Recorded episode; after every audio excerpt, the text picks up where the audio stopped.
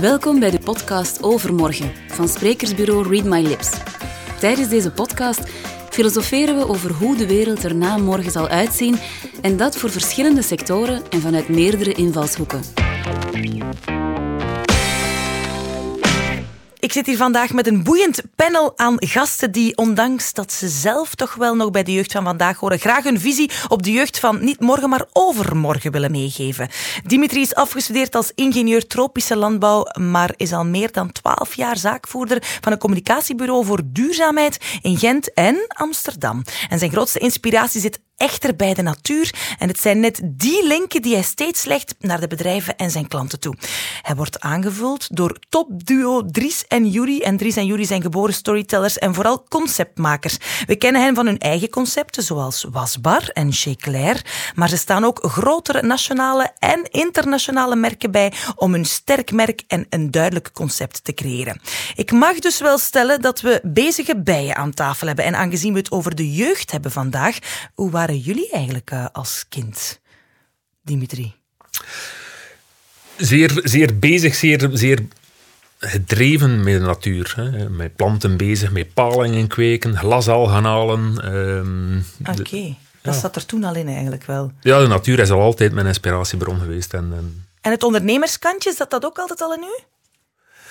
Mm, ik weet dat, dat was, was alleszins niet expliciet aanwezig. Uh, en dat is gekomen doorheen de jaren. En van waar komt dat? Dat is me niet zo duidelijk. Maar ja. het was niet op voorhand van ik ga beginnen met een bureau. Dat, ja. dat stond niet in de ster geschreven. Dat is gewoon op mijn pad gekomen. Ja, en waren jullie dan altijd al bezig met de was doen thuis? Of met, uh, met de kleerst maken of zo? Uh, of hoe zit dat eigenlijk bij jullie, Drie en jullie? Als ik 12 was, dan had ik wel een carwash op de parking van mijn ouders. Dus dat is het dichtste dat bij kon bij wassen. Dus dan waste ik auto's van mensen uit de buurt voor een paar, wat was dat toen nog, 100 frank of zo. Geweldig. Uh, dus, ja. ja, ik was niet thuis aan het ondernemen, want ik was nooit thuis. Ik ja. was uh, altijd aan het werken in de horeca en dansles geven, uh, toneelrepetities. Dus ook altijd wel druk. Maar niet zozeer met geld verdienen, maar wel druk. Nou, geweldig. Dat bezige zit er dus bij jullie alle drie in. Fantastisch om dat te horen. Maar we hebben het niet over de jeugd van jullie. Uh, ook niet over de jeugd van vandaag. Ook niet over die van morgen, maar wel over die van overmorgen. En graag wil ik peilen naar jullie visie daarop volgens een paar stellingen. En we vliegen er meteen in met de eerste stelling. De jeugd heeft veel meer zorgen dan vroeger. Ze denken te veel na. Wat is, uh, wat is jullie mening daarover? Klopt dat volgens jullie of niet, uh, Jury? Ik denk dat dat twee aparte dingen zijn. Um, als ze zorgen hebben of dat ze te veel nadenken. Ik denk dat dat twee aparte dingen zijn. Ik denk enerzijds, ja, als we kijken, um, ja, elke generatie heeft zijn uitdagingen, uiteraard. Maar nu is er wel heel veel, en ik ga het nu wel even over nu hebben, in vergelijking wel met mij vroeger. Want nu zijn er 20.000 notificaties op een ja. dag. Met, en elke, elk bericht heeft een boodschap. Mm -hmm. En daar denkt je altijd over na. Ga je akkoord met die een boodschap? Ga je daar niet mee akkoord? Dus denk niet dat jeugd bewust te veel nadenkt, maar dat er gewoon veel meer informatie is dan ja. in onze tijd die moet verwerkt worden. Ja, dat gewoon gaan buitenspelen en gaan bellen bij iemand aan de deur van zeg jij thuis, kunnen we spelen? Ja, dat zit er niet meer in. Hè? Is dat iets wat dat uh, erg is, denk je, Dimitri, dat de jeugd dat niet meer heeft? Ik ben geen specialist in gedragswetenschappen van jongeren. En dus ik weet ook niet of jongeren meer zorgen hebben of, of, of hè, ze dan wel meer prikkels hebben. Maar wat er wel duidelijk is en wat er absoluut vastgesteld is, is dat onze Europese jeugd en bij uitbreiding de globale jeugd wel een bijzonder sterk statement gemaakt heeft, bijvoorbeeld met de klimaatmarsen rond klimaatbewustzijn. Mm -hmm. Dat is een bijzonder powervolle wave geweest. En het is Absoluut. eigenlijk de verdienste van de Europese jeugd dat klimaat zo hoog op de politieke agenda staat. En dat zijn toch wel feiten die, die, die er zijn. En, en, en waar ik denk van, hè, de jeugd is geconnecteerd met elkaar wereldwijd en maakt ook massief een statement daarover. Ja, dat doen ze absoluut. Is, is corona daarin dan een boosdoener dat dat allemaal terug te niet gedaan wordt? Of denk je dat dat zich nog wel blijft voortzetten online dan? Of? De golf van, van klimaatbewustzijn en, en, en de klimaatopwarming tegengaan is absoluut, die beweging is niet weg. Ze is minder visibel, hè. je hebt minder kanalen om te uiten. Maar de jeugd is daar nog absoluut mee bezig en protesteert ook online weliswaar. De impact is misschien wel wat kleiner, maar dat bewustzijn is er absoluut. Is dat dan omdat ze ook meer boos zijn? Ik heb soms de indruk dat de jeugd soms zo, zo boos is en op, op zichzelf is. Of, of is dan, heeft dat daar niks mee te maken hebben, Dries? Ja, dat is een moeilijke, vind ik. Want ja, er, er, er is heel veel discussie, discussie over. En ja, boos zijn, ik denk effectief, het is, het is iets wat dat... Jeugd is altijd toch al uh, protesteren geweest. En is Ja. dat niet... Allee, dat, is, dat is van voor onze tijd, denk ik. Maar als je dat ziet, dat de studenten Maar ik protesteerde over dat ik niet buiten en- mocht. Ik protesteerde Ja. niet over het klimaat, niet over wereldtopics. Goh, ik weet dat niet. Is dat niet van, van altijd dat dat zo gedreven wordt vanuit de jeugd? Dat zo'n protestactie altijd toch wel start vanuit dat wereldverbeterend aspect? Omdat, ja, die zijn nog... nog ehm, die zijn, amai, dan, dan klink ik Oh. Ja, jeugd, eh, eh, jonge mensen die hebben nog, nog een hele open blik op de wereld. Hè. Die, die lopen nog niet tegen barrières aan. Die hebben nog niet te veel tegen barrières aangelopen. En wij ondertussen wel al een beetje. En Ja. ik denk dat daardoor zo dat idealistische bij ons er allemaal soms een beetje wordt ehm, al afgevlakt is. Ja. En terwijl ja, jonge mensen die nu zeker, zoals dat jullie al zeggen, van zo'n open kijk hebben, die zo geïnformeerd zijn en misschien dan niet altijd op, op de beste gefilterde manier, ja, die, die hebben heel hard een mening, wat, dat, wat dat heel terecht is en wat dat ook heel sterk is, wat dat ook dingen in gang zet. Maar ik denk effectief, ja, dat boos zijn, dat komt daar wel een stuk bij. Ik weet niet of dat zo slecht is soms, maar... Nee, dat Is het boos ook. zijn of is het willen gehoord worden? Want dat is wel iets waar we als maatschappij wel in hebben. Van ja, wat heb hij al bereikt? Hoe heb hij al eh, bewezen? Wat gaat hij nu zeggen dat we het anders moeten doen? Of wat gaat hij nu boos worden? Ik denk dat ze misschien een beetje luider spreken om gehoord te worden. Ja, om zeker en vast niet genegeerd te worden. En dat brengt ons eigenlijk naadloos over bij het, eh, het volgende stelling. Elke generatie heeft het idee dat de vorige generatie moet opgevoed worden. Dat is ook zo, hè? Ik vind dat wel. Ik vind dat wel. Ik denk dat, dat als, als ik terugkijk naar als wij jong waren, dan was alles kapot door de boomers. Die hadden het allemaal verkeerd gedaan.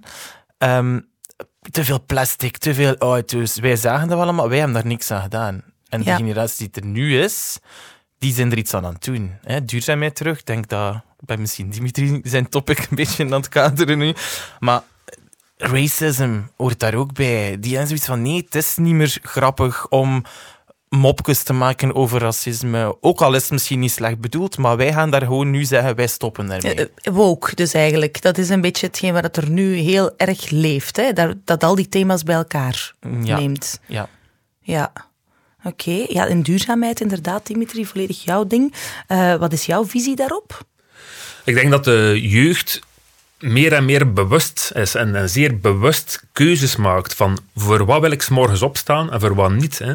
Eh, ook naar de keuze van een bedrijf, van, van, van, van een werkgever. Aan welke eh, project, aan welke why, aan welke purpose wil ik bijdragen.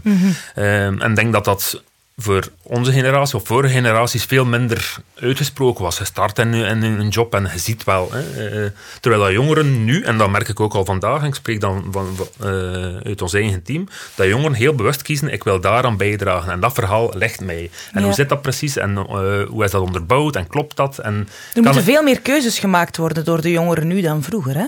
en ze, maken, wa- en ze maken ook die keuzes. Ja. En, en dat, is, dat is een stijgend bewustzijn en, en kan dat enkel maar aanmoedigen. Dan denk ik, chapeau gasten, dat jullie daarvoor Zijn de incentives dan ook anders nu bij de jeugd dan dat ze vroeger waren? We krijgen heel vaak eh, van, van bedrijven de vraag van hoe kunnen we die jonge, die jonge gasten die afstuderen, die in technisch geschoold zijn, hoe kunnen we die warm maken voor ons bedrijf? Hè? Dat, dat we ze kunnen aantrekken, eigenlijk liefst al van op een het ogenblik dat ze op de schoolbanken zitten. En die jongeren bereiken op zich is niet zo moeilijk. Hè? Dat, dat is een doelgroep en de kanalen vinden om die jongeren te bereiken. Maar met welk verhaal ga je ze overtuigen? Ja. En dat zijn keuzes hè, dat een bedrijf ook moet maken. Hoe ga ik mij als bedrijf ook naar die jongeren werk, eh, werknemers goed in de etalage zetten een verhaal die onderbouwd is, die klopt, die steekhoudt, die op lange termijn verdedigbaar is. Hè. Ehm, en dat verhaal schrijven is op, op zich ook niet zo moeilijk, maar hoe zorg je ervoor dat dat consistent is? Op het moment dat die jongeren aan de slag gaan in een bedrijf, dat is ook na een maand zeggen, hé, hey, maar dat klopt Dat dat wel klopt, inderdaad. Je moet- dat moet wel, hè. doordrenkt zijn, En dat, dat moet doorleefd zijn en dat moet, moet gevoed worden. En dat is, dat is een uitdaging voor een aantal bedrijven toch wel, om, om, om, dat, om die switch daarin te maken. Ja, dat kan ik me wel heel goed voorstellen, inderdaad. En, en lukt dat voor de meeste bedrijven om dat wel te implementeren? Zit het er eigenlijk meestal wel al in? En brengen jullie het naar, naar buiten? Of, of wordt er ook vaak echt iets nieuws gecreëerd in een bedrijf? Een nieuwe tak, bij wijze van een bedrijf. Ja, voor mij is cruciaal dat duurzaamheid in de core en de strategie van een bedrijf zit. Pas dan wordt duurzaamheid beleefd en, wordt dan naar, buiten gedragen. Hè. Op het ogenblik dat dat eigenlijk een zeultje is die ernaast gezet wordt, ah ja, de serieus, we moeten nog iets doen rond duurzaamheid, mm dan wringt dat bijna op alle fronten. Ehm, en natuurlijk, zeer veel hangt af van, van het type van bedrijf. Uh, sommige bedrijven hebben die duurzaamheid en in hun DNA, dat is soms hun, hun bestaansreden, dat is de reden waarom dat een organisatie uh, opgericht is. En bij anderen is dat soms minder, hè, maar, maar ook dat kan evolueren. Hè. Er kan een jonger management inkomen, er kan een overname zijn, de zoon of dochter komt uh, in het bedrijf en heeft een andere visie op, op de toekomst. Dus er zijn massa's invloeden om, om bedrijven te laten evolueren naar dat, dat duurzaamheidsdenken. En is er dan een groot verschil tussen een dienstverlenend bedrijf en een productgedreven bedrijf? Ik vind, ik vind, van niet. Hè. Ehm, duurzaamheid gaat, is een zeer holistisch begrip. gaat over tien thema's rond, rond duurzaamheid. En dat gaat over deugdelijk bestuur, dat gaat over mensgerecht ondernemen, over openheid, communicatie.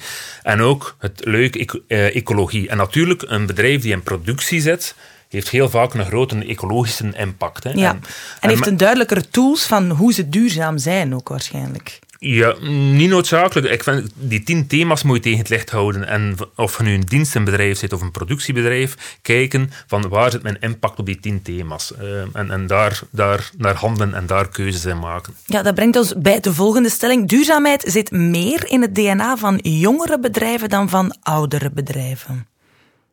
Ik denk dat dat sowieso wel klopt, niet? Ja, ja, ik denk dat ook, ja, effectief. Van, van, het is zo dat jongere bedrijven ja, meestal ook gestart worden door mensen die jonger zijn. En, mhm. en we hebben het daar net erover gehad, die, die kijken sowieso al kritischer op alles. En, en ja, je wordt gedreven vanuit, vanuit een purpose. En, en ik denk dat jongere bedrijven daardoor ja, purpose-driven zijn by design. Want, want er wordt nagedacht over van hoe kunnen wij de wereld gewoon een betere plek maken. En oudere bedrijven, bedrijven die al langer in business zijn, die, die driven natuurlijk op profit, die driven op, op verkoop, op omzet, omdat die zo zijn gegroeid.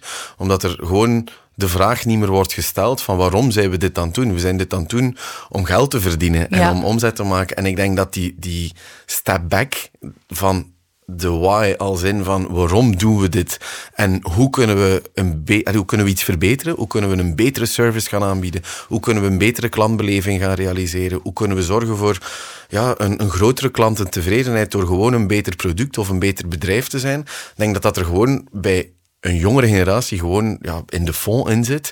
En een ouder bedrijf wordt daar op vandaag nu wel door getriggerd. Want die zien dat de mhm. concurrentie begint mee te gaan. Die krijgen vragen vanuit hun klanten. Die krijgen vragen vanuit hun personeel, vanuit hun team. En, en ja, je raakt er niet meer mee weg om, om niet duurzaam te ondernemen. Om mhm. niet purpose-driven te zijn. En zit er daar dan eigenlijk, sorry, zit er daar dan misschien ook een, een, een, verschil in dat het niet alleen jongere bedrijven zijn tegenover oudere bedrijven, maar ook kleine, kleinere bedrijven tegenover grotere bedrijven? Ja, de, de, de jongere bedrijven zijn meestal ook net iets kleiner, denk ik. Mm -hmm.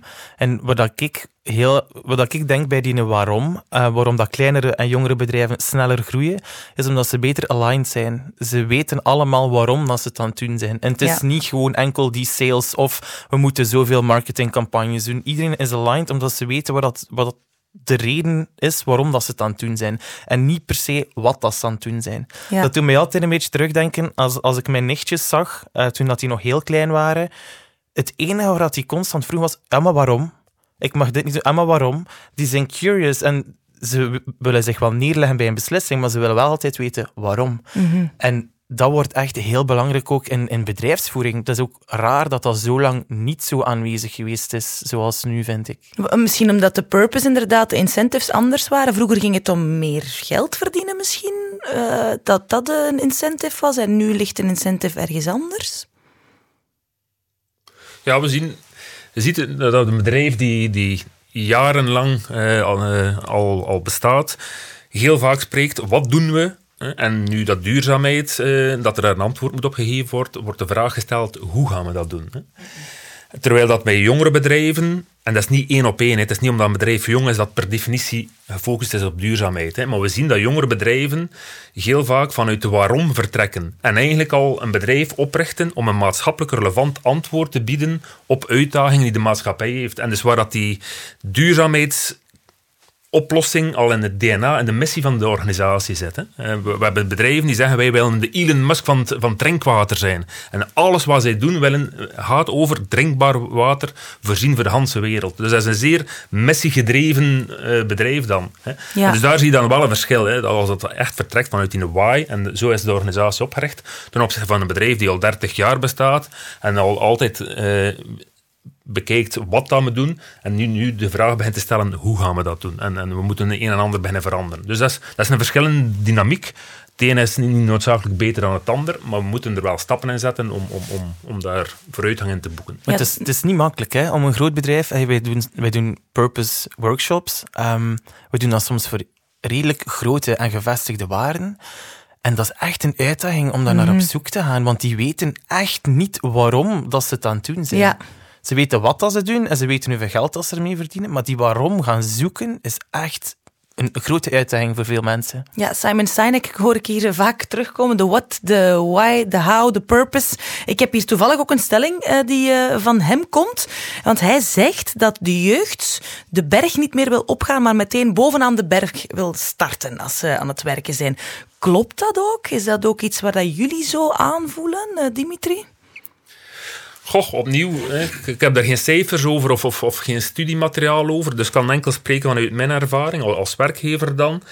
En ik vind dat jongeren wel nog bereid zijn om, om een uitdaging op te nemen en daar ook op lange termijn naartoe te werken. Maar wat er wel belangrijk is, is dat het doel en, en, en, en de richting en het kompas zeer duidelijk is. Aan wat zijn we aan het werken? Eh, en en als, dat, als dat er is, zie ik dat, dat, dat, dat er wel bereidheid is om, om, om die een berg te beginnen op, op, op klimmen. Dus ik ben daar eigenlijk niet volledig mee akkoord. Oké. En jullie, Dries en jullie? Psychologisch weet ik niet of dat, klopt. Inderdaad, ik ben ook geen, eh, geen wetenschapper. Maar ik vind het niet slecht dat ze wel willen bovenaan beginnen. Dat ze ambitieus zijn. Dat, ze, dat ze ook voor zichzelf een visie en een doel hebben. Dat vind ik wel tof. Ik denk niet dat mensen dat mocht afnemen. Want een keer dat het in de rat race komt, wordt er al zoveel afgenomen. En dan worden ze met die, ja, die, die, die dagelijkse dingetjes geconfronteerd van ah, dit gaat misschien toch niet lukken. Of daar gaan we toch veel langer over doen. Dus Is het dan aan de werkgever eigenlijk om duidelijkere handvaten te geven, waardoor dat ze weten waar, hoe ze die berg op kunnen gaan en dat dat wel degelijk dat die geplaveid kan worden voor hen, zeg maar? Goh, ja en nee, maar ik denk ook dat we. ehm, volg dat, dat dat komt vanuit een vorm van ambitie. En ambitie, dat is ook durven springen en, en durven dingen doen die misschien nog niet gedaan geweest zijn. Ehm, allee, als ik nu naar rond zie, wij hebben in 2012 wasbaar gestart. We hadden, we hadden een goede job, en we hadden een, een auto en een dertiende maand en patati patata. En als we dat tegen ons grootouders vertelden, die verklaarden ons carrément zot. Als we eigenlijk tegen iedereen ja, ik denk tegen 90% van de mensen tegen wie dat we vertelden dat we dat gingen doen, verklaarden ons zot. En die zeiden, het gaat nooit gaan, het gaat nooit lukken. Heel veel ehm, gevestigde waarden, ondernemers, raden het ons af. We zeiden, het gaat, het gaat nooit gaan en, en er is geen markt voor. Ja, en we hebben uiteindelijk toch die sprong gepakt. Dus hadden wij dat in, in loondienst gedaan en onze bazen, eh, hadden wij dat voorstel gedaan, dan hadden ze dat gewoon in de vuilbak gecatapulteerd. Of waren we ouder geweest? Moesten we nu op het idee komen, zouden we het niet meer durven? Nee, denk je van niet? Nee, denk je dat jongeren veel meer durven Je ziet veel te veel de risico's al door je ervaring. Dus nu moesten we nu op het idee komen, zouden we niet de guts hebben, denk ik, om het op te starten. En gelukkig hebben we dat toen wel gedaan. En hebben we tegen iedereen gezegd, voort, komt maar een keer af als we onze tiende vestiging open doen. Weet je Ja. wel? Dat durfde nog gewoon meer als je jong bent. Dus laat ze maar... Allee, ik heb zoiets van, go for that top of the mountain. Echt Ja. waar. Het wordt- Ja.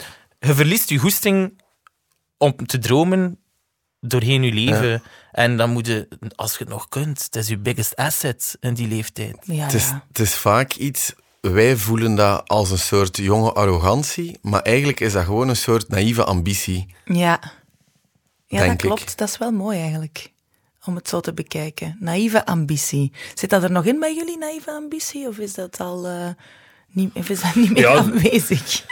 Ik denk dat dat er moet in zitten. Op het moment dat je dat niet meer hebt, denk je dat je iets anders moet doen. En, en, of een andere richting, of moet heroriënteren. Je, je moet iedere dag toch naar, naar, naar, naar je bureau gaan of naar je, naar je werk gaan en om, om, om een verschil te maken in de wereld. Om, om, om te zeggen, nu, nu, nu gaan we opnieuw een steen le- verleggen. En hoe groot, of, hoe groot of hoe klein dat die steen is, maakt niet uit. Maar ja, dat moet er absoluut zijn. Naar uw werk gaan, ik hoor het u graag zeggen. Uh, deze tijden, we hebben het er nog niet over gehad, bewust ook. Um, maar online werken wordt wel het nieuwe ding en daar gaat de stelling ook over. De toekomst op het werk is online. Wat is uh, jullie idee daarover? Dries en jullie, jullie zijn net zes maanden online actief geweest vanuit het geweldige Aruba. Heeft jullie werk daaronder geleden, zeg maar, of net in tegendeel? Het heeft er niet door geleden, alleszins, want wij zaten daar in een inderdaad leuke omgeving waar ons heel positief heeft gehouden die uh, voorbije maanden. En dus ook, ja, die goesting zat er wel nog in om iedere dag wat te knallen. Ja, dus online is positief. Ja, eh, het is natuurlijk iedereen zijn situatie is daarvoor ganz anders. Uh, wij hebben geen um, fysieke uh, winkels, we hebben geen, geen product dat we verkopen. Ja, wij, wij, alles wat we doen is vooral ja, wat we zeggen, wat we denken, wat we, wat we overbrengen. Dus of dat je dan gebonden bent aan locatie, absoluut nu, uh, niet. Nu, ik denk dat we gewoon moeten nadenken over de toekomst. Als in van, ja, wat is... Allee, mensen zeggen van, we gaan nooit meer terug naar normaal. Maar dat is misschien ook goed. Want oké dat we waarschijnlijk niet gaan landen bij een 100% remote working en een 100% office. Ik denk dat iedereen dat wel al aanvoelt. En dat, mhm. dat, is ook helemaal niet mis. Want je ziet bij sommige mensen dat er heel veel, ja, dat, dat er meer belang wordt gehecht aan, aan work-life. En, en een keer met de gasten bezig zijn. En de gasten kunnen gaan halen op school en noem maar op. En wat, dat, dat ging vroeger allemaal niet. En mensen stonden uren in de files om, om te commuten naar Brussel. Maar eigenlijk zien wij, of, of ja, ik zeg het, we zijn geen eh, gedragspsychologen of zo, maar wij voelen dat een beetje aan als in van, eigenlijk is dit gewoon een acceleratie, een versnelling van iets wat dat eigenlijk, van een evolutie, van iets wat dat logisch is. Alles is constant in verandering. En we hebben heel lang vastgehouden aan een werksituatie die we kennen van, ja, van altijd, omdat we het zo worden geleerd. Wat je gaat 9 to 5 naar een kantoor en je zit daar en je hebt een meeting fysiek. En dat zit er zo ingebakken dat dat door heel veel bedrijfsleiders en enige andere disruptie daarin werd gezien als, als um, als een gevaar. Van ah, ja, mensen die van thuis werken, die gaan niet meer werken. Want die gaan mhm. met hun gasten bezig zijn en die gaan in Uldernof zitten en die gaan wijn aan het drinken zijn ondertussen. En eigenlijk is de afgelopen tijd wel bewezen dat het ook omgekeerd kan. Heel veel mensen zijn te veel aan het werken. Heel veel mensen zijn te veel aan doen, omdat er ook weinig andere afleiding en variatie is, waardoor dat het soms de tegenbeweging wordt gemaakt. Dat werknemers nu moeten gaan zeggen van oeh, oppassen, genoeg tijd pakken voor uzelf, uh, ook gaan sporten, ook gaan wandelen. Dus ik denk, naar mijn gevoel gaat dat allemaal normaler worden, maar als in een nieuwe normaal. En we gaan het nooit meer kennen zoals dat geweest is, maar het zal ook niet zijn hoe dat we het vandaag denken dat het wordt. Ja, ja, daar volg ik ook wel in. Dimitri, jij hebt natuurlijk uh, heel wat mensen in dienst. Hoe gaat dat bij jou? In de praktijk eigenlijk? Komen die nog naar kantoor? Uh, werken die even goed van thuis uit? Ja, voor, voor ons was dat eigenlijk... Uh, en in het begin had ik er wel wat, wat, wat, stress rond. Van, hoe gaat dat nu verder gaan? Maar een absolute test met, met welk vlees heb je in de? Hoe, hoe, hoe hoe sterk is onze organisatie? En onze organisatie is gebaseerd op mensen en we spreken rond vertrouwen en we werken rond vertrouwen. En hoe groot is dat vertrouwen nu? Dat is een, een ultieme test en, en, op zich is dat, is dat tot op vandaag zeer goed uh, verlopen. Is er, dan, is er dan meer stress bij de werkgevers, denk je wel, door dit gebeuren? Want je, je zegt het nu zelf, hoe sterk is de organisatie? Is, hoe, hoe belangrijk is structuur om, om dat te kunnen laten werken, dat online uh, gegeven? Structuur is, is, is, belangrijk, maar de structuur verandert ook van de ene dag op de andere. Hè. Plotseling is die structuur weg. De structuur is, is in mijn ogen relatief. Maar het vertrouwen en zeggen, maar kijk, daar staat ons kompas en daar gaan we met ons team naartoe. En alle mensen zijn verstandig genoeg en ontwikkeld genoeg en, en, en, en, creatief genoeg om een, een weg daarin te vinden. Dat is voor mij de, de sleutel. Echt dat vertrouwen.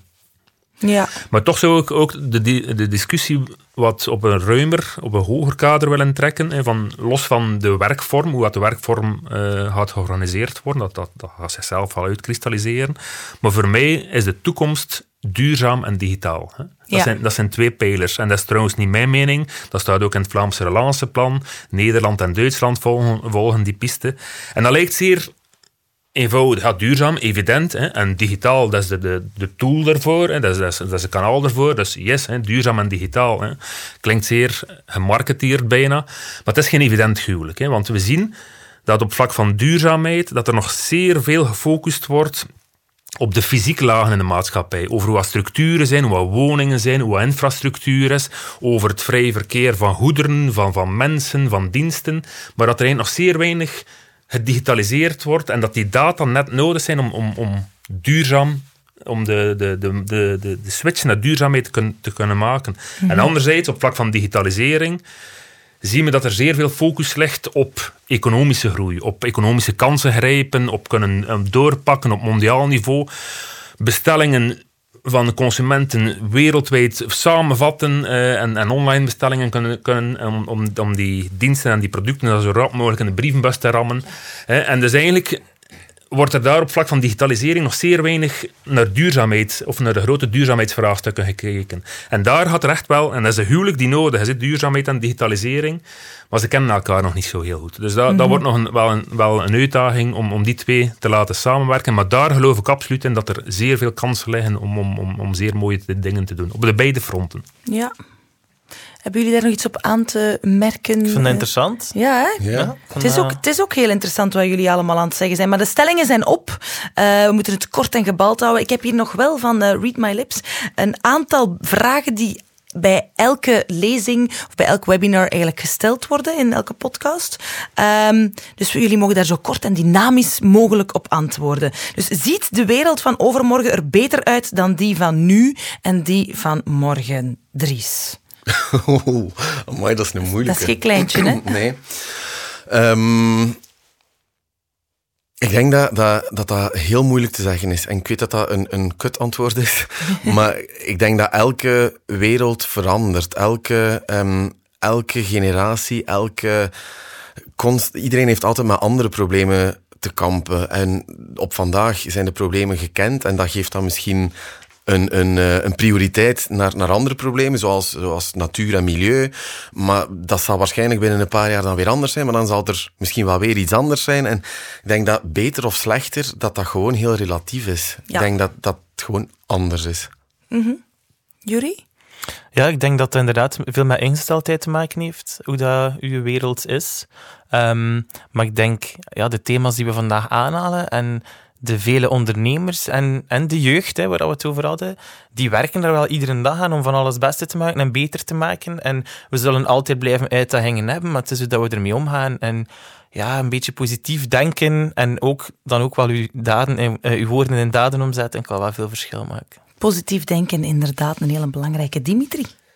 Ik ben absoluut een believer van duurzaamheid. En duurzaamheid gaat over positieve impact op lange termijn. Dus ja, volmondig ja, de wereld gaat, gaat beter worden. Oké, top. Zalig. Haal wel die positiviteit hier, fantastisch. Ik heb al goesting in die wereld van overmorgen eigenlijk.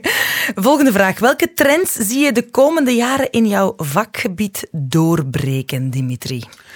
En daar kom ik terug op dat huwelijk tussen duurzaamheid en digitalisering. Daar zie ik ongelooflijk veel kansen in. En daar denk ik dat, dat de twee beleidsdomeinen of de twee, de, de, de twee expertises elkaar moeten vinden. En dat we daar zeer schone dingen gaan zien. Oké, okay, Dries? Goh, ik denk um, het belang in, in concepting dan voor customer journey en customer experience. Um, dat wordt meer dan ooit belangrijker. Retail is niet dood. Shopping gaat er altijd zijn. Let's hope not.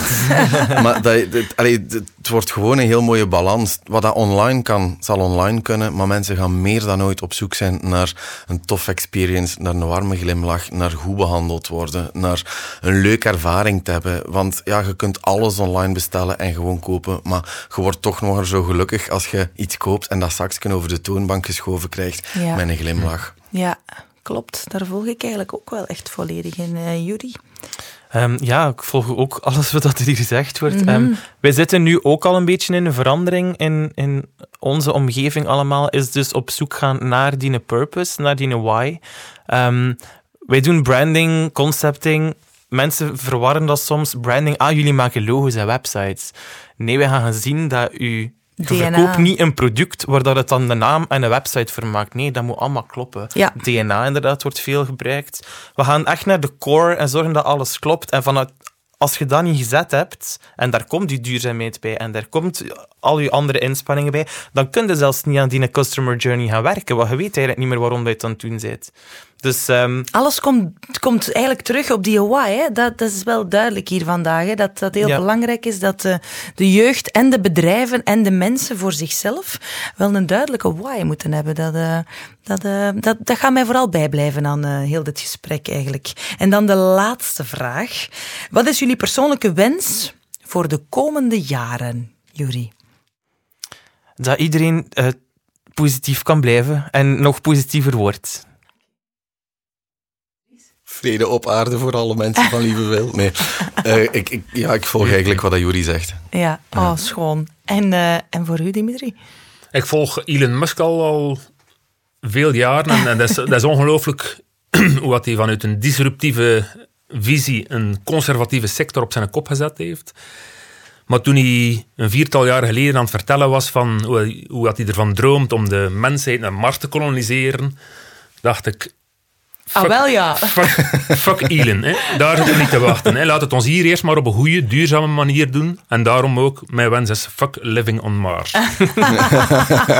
dat is een hele schone om mij af te sluiten. Geweldig. Uh, wij blijven nog even op deze aarde leven. En uh, uh, ik wil jullie bedanken voor dit zeer interessante gesprek. En ik heb hoesting in de jeugd van overmorgen. Laat ze maar komen. Top. Graag gedaan.